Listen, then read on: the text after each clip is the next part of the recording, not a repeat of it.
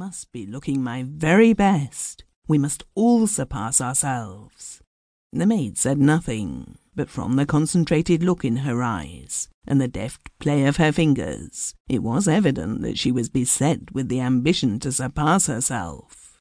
A knock came at the door, a quiet but peremptory knock, as of someone who would not be denied. Go and see who it is, said Sophie. It may be something about the wine. Richardson held a hurried conference with an invisible messenger at the door.